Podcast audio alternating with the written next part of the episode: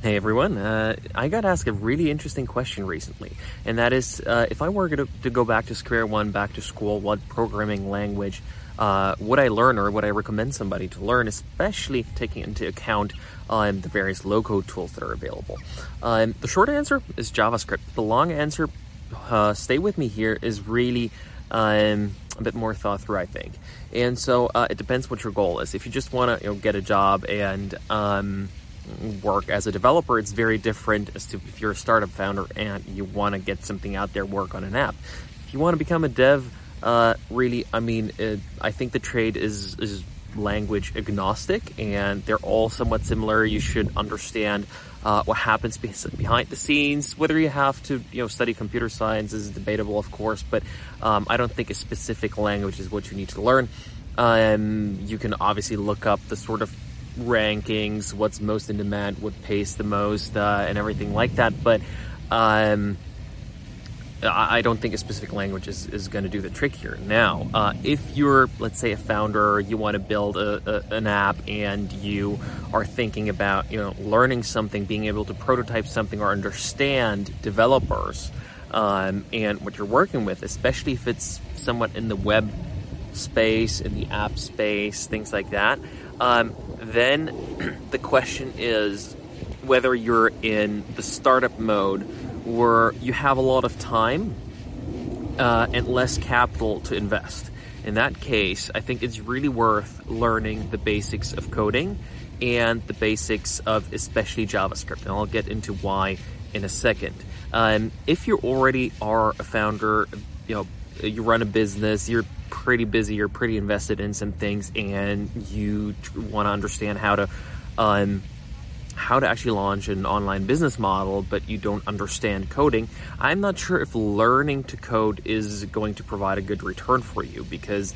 Uh, well, simply, it will take a significant amount of time until you can do something productively that will be much better invested in working with, you know, an engineer or somebody who understands this to get something out that will yield much quicker and better return for you. Although obviously it's always nice to learn something. So if you're looking for something new to learn, it could just as well be programming. Now, if you're that early stage startup founder that really has more time than money at their hand and y- you want to be able to get something out there on your own fairly quickly, then uh, it should be JavaScript because uh, number one, JavaScript runs both on the back end and on the front end these days. Um, before you had, you know, Node.js and things like that, um, you really relied on one language on the front end, uh, which is what the user sees, uh, and that was, you know, obviously JavaScript. But um, on the back end, you had a lot of other languages. You had PHP, you had Java, you had .NET, you had whatever. There's a lot of languages, Python, uh, and so you used to have full stack developers who were special because they knew both the front end and back end language. Now you still call them full stacks, but it's easier to become a full stack because you can essentially do everything in JavaScript. JavaScript is you know, highly disputed if it's great language, it has its flaws and everything, but if you are looking for efficiency, for uh, the biggest return for the least uh, you know time spent for the least learnings for getting somewhere very quickly it is javascript. It is what enables you to build an entire application uh, on your own. Do it fairly quickly with a lot of libraries. You have a lot of engineers uh, available if you then later uh, want to hire out um, and especially now that's where we're coming into low code tools which um, We'll definitely do another video on those, but they're obviously revolutionizing how quickly and accessibly somebody that's not technical can build software. The biggest problem with um, with with low code tools or no code tools really is that people who do not know how to code can do a lot with them, but they will very quickly run into their limitations. Um, advanced sorting algorithms, advanced database access, uh, pulling in APIs, data from other APIs.